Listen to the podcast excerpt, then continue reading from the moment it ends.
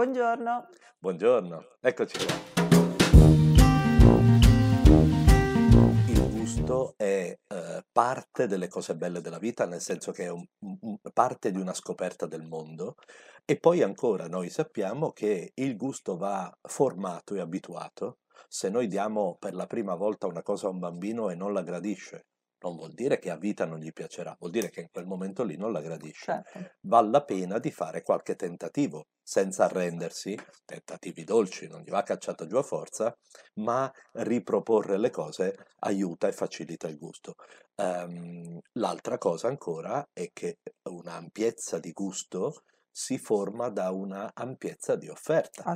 Un Assolutamente. bambino che viene nutrito sempre con le quattro cose in croce che si mettono nella prima pappa, insomma, a parte che Sara ne verrà su triste, ma poi verrà anche su con probabilmente una ampiezza Una, di gusto molto sì, una ridotta. selezione alimentare che mm, non è, non è assolutamente da È un considerare po' una cosa ottima. dell'uovo della gallina, no? Quando ci dicono il bambino a due anni vuole soltanto la pasta in bianco, o a tre o a quattro anni vuole solo la pasta in bianco, vuole solo la cotoletta con le patatine, è un po' appunto l'uovo e la gallina, vuole solo quelli perché è abituato a quelli, è abituato a quelli perché all'inizio non era uno che si incuriosiva tanto del cibo e probabilmente la famiglia si è un po' arresa, ha detto vabbè se non gli piace gli do solo quello che gli piace, Allora, non fatelo. considerate questo, adesso poi li vedremo, le cinque tipologie di gusto diverse che tutti noi abbiamo imparano a essere conosciute anche dai bambini piccoli, addirittura ancora nella vita fetale eh, il bambino impara a riconoscere i diversi gusti del liquido amniotico, no? Il liquido in cui lui è immerso nella pancia della mamma.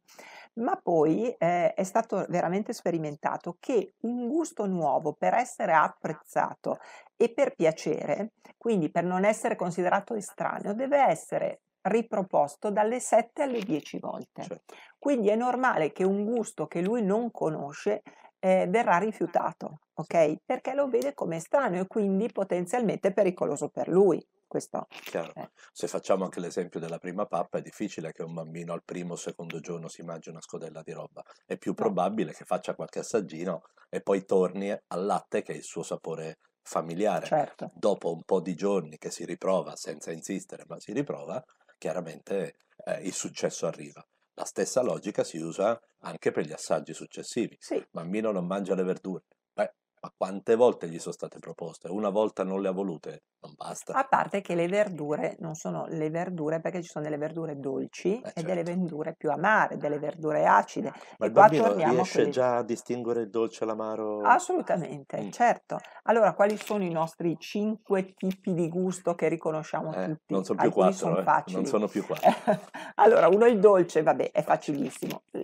Contrapposizione al dolce è l'amaro. Diciamo che far piacere il dolce a un bambino è sparare sulla Croce Rossa, è troppo facile. è Per cui non fatelo, non addolcite, No, perché non ce n'è bisogno. Il bambino ama già il dolce, ci manca di abituarlo. sì, anche perché il dolce è il gusto che ehm, è legato all'energia, all'energia subito disponibile. E quindi Certo. è quello che eh, anche come nostri antenati, come eh, all'interno della specie, noi abbiamo sviluppato a riconoscere per primo. Innesca anche dei momenti consolatori il dolce. Certo, Eh, adesso non sono solo i bambini che la sera si mangiano la tavoletta di cioccolata perché... Ok, Sì, quindi che il dolce consoli e che eh, sia associato ad un gradimento particolare lo sì. sappiamo tutti. Quindi ancora una volta non proponete il dolce ai bambini, non zuccherate, non usate il miele, non fate tutte quelle robe lì.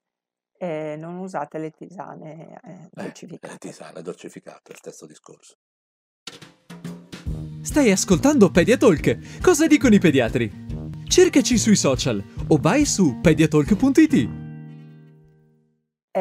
Eh, quindi il dolce abbiamo detto, poi c'è l'amaro, che è la L'amaro. contrapposizione al dolce che eh, ci permetteva una volta di riconoscere, quindi noi rifiuteremo l'amaro di prima battuta perché eh, ci permetteva di riconoscere quelle che erano le sostanze eventualmente velenose o certo. pericolose per noi, no? Quindi è un gusto più utile che piacevole l'amaro. Sì, Eh, eh, sì, riconoscere sì, l'amaro eh, nella sopravvivenza della specie era meglio che non riconoscerlo, perché chi non riconosceva l'amaro si intossicava.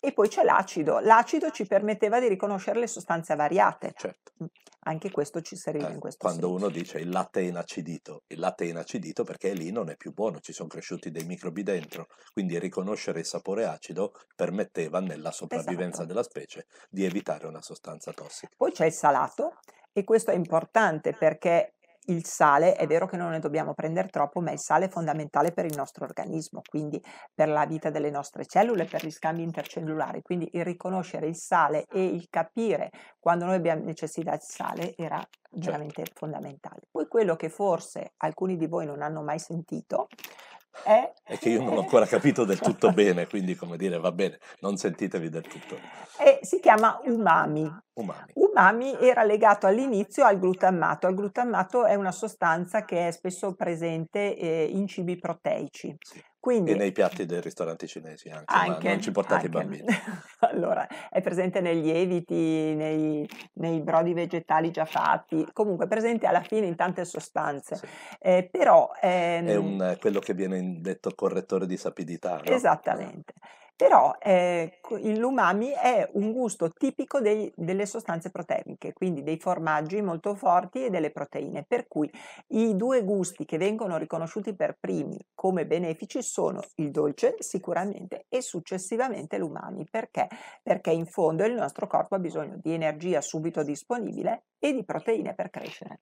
Bello questo cosa, quindi giustamente noi diciamo dolce, mm, energia, zucchero, buono, umami, mm, proteine, utili, buone, Certo. quindi i- identifichiamo dei cibi positivi.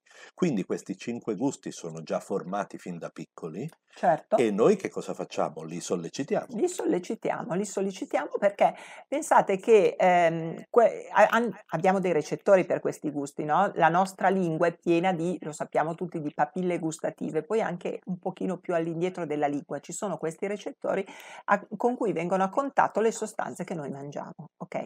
A questo punto partono degli stimoli che vanno al nostro cervello e più noi diamo stimoli nelle prime fasi, nei primi mesi, più si crea anche cosa? Non è che questo crei dei neuroni o delle cellule cerebrali in più, ma crea delle cosiddette sinapsi.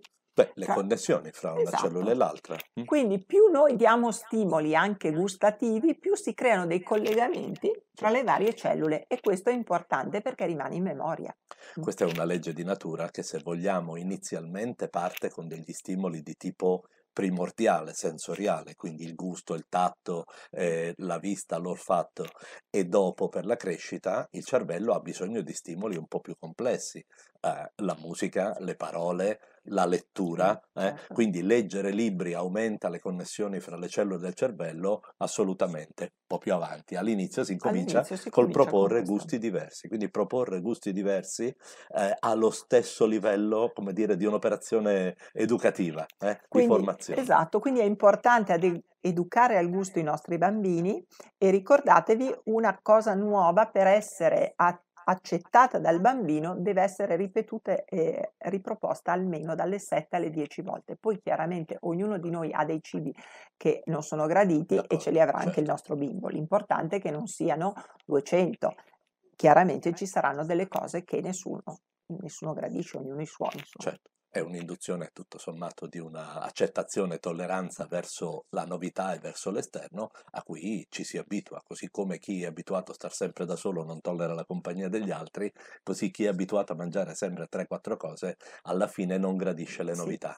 Pensiamo per tante ragioni, non ultimo quello dello sviluppo mentale, che un'ampiezza di gusto sia una condizione favorevole, quindi fate assaggiare tante cose ai vostri bambini e non scoraggiatevi se fallisce il primo assaggio. Non insistete, perché è chiaro che se io oggi propongo una cosa e il bambino me la rifiuta e io insisto, No. gli rinforzo il concetto di ho litigato con questo cibo, quindi la volta dopo che speranza avete.